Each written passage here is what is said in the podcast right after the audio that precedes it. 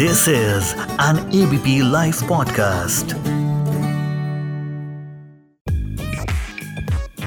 सबसे बड़ा रुपया। नमस्कार, मैं हूं कार जोशी और पिछले करीब एक वर्ष से आपके साथ फाइनेंस और इन्वेस्टमेंट्स डिस्कस करता आ रहा हूं। पिछले एपिसोड में हमने विल यानी वसीयत लिखने की क्या एलिजिबिलिटीज होती हैं इस पर डिस्कशन शुरू किया था और पहला बिंदु यानी टेस्टेटर का साउंड एंड डिस्पोजिंग माइंड का होना क्या होता है ये विस्तार से डिस्कस किया था। आइए कुछ और बिंदुओं पर चर्चा करते हैं। सोचिए अगर कोई हमसे जोर डाल के या ज़बरदस्ती से या दबाव डाल के कुछ लिखवा ले या करने को कहे और उस दबाव में हम वो कार्य कर दें तो लॉजिकली क्या इसमें हमारी मर्जी या इच्छा शामिल है? नहीं ना।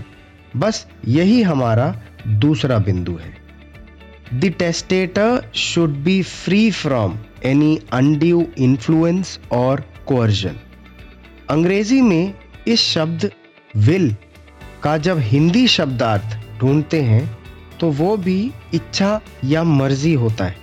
आइए इस बिंदु को विस्तार से समझते हैं। टेस्टेटर यानी विल लिखने वाले व्यक्ति का कोई भी इन्फ्लुएंस या कोअर्जन से फ्री होना। अब इन्फ्लुएंस का मतलब होता है प्रभाव, इम्पैक्ट, इफेक्ट इत्यादि और कोअर्जन का मतलब होता है दबाव, प्रेशर, फोर्स, स्ट्रेस इत्यादि। तो अब अगर इसको हम संक्षिप्त में बोलें तो टेस्टेटर यानी विल लिखने वाले व्यक्ति का किसी भी दबाव या प्रभाव से मुक्त होकर ये विल लिखना ये ज़रूरी है। चलिए साहब, testator sound and disposing mind के भी हैं और उनके ऊपर कोई दबाव या प्रभाव भी नहीं है, मगर क्या ये दोनों एलिजिबिलिटीज़ पर्याप्त हैं? जी नहीं। विल में ये भी ज़रूरी है कि the making of will should be a voluntary act. जी हाँ, यही है विल लिखने की एलिजिबिलिटी या पात्रता का तीसरा बिंदु।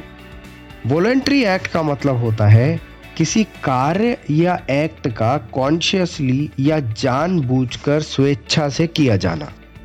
अर्थात टेस्टेटर ये विल स्वेच्छा से जानते बूझते लिख रहा है। चौथा और अंतिम बिंदु, the testator should be fully aware of the contents of the will यानी जो कुछ भी विल में लिखा है उसकी पूर्ण जानकारी टेस्टेटर को है। अब एक बार फिर से सारे बिंदु पढ़ते हैं। पहला, टेस्टेटर का साउंड एंड डिस्पोजिंग माइंड का होना। दूसरा, टेस्टेटर किसी भी तरह के दबाव या प्रभाव से मुक्त होकर ये विल लिख रहा हो। तीसरा, विल लिखना टेस्टेटर का एक वॉलंटरी एक्ट होना चाहिए। और चौथा, टेस्टेटर को विल के सारे कंटेंट्स की संपूर्ण जानकारी होनी चाहिए। आशा करता हूँ कि आज के कॉन्सेप्ट्स आपको ठीक से समझ में आ गए होंगे और आपको अपनी विल लिखने में मददगार रहेंगे। अगले एपिसोड में इसी तरह की कुछ ज्ञानवर्धक बातें करेंगे। तब तक आप सभी अपना खूब ध्यान रखें। सभी को उपकार जोशी का प्यार भरा नमस्कार। सबसे बड़ा रुपया।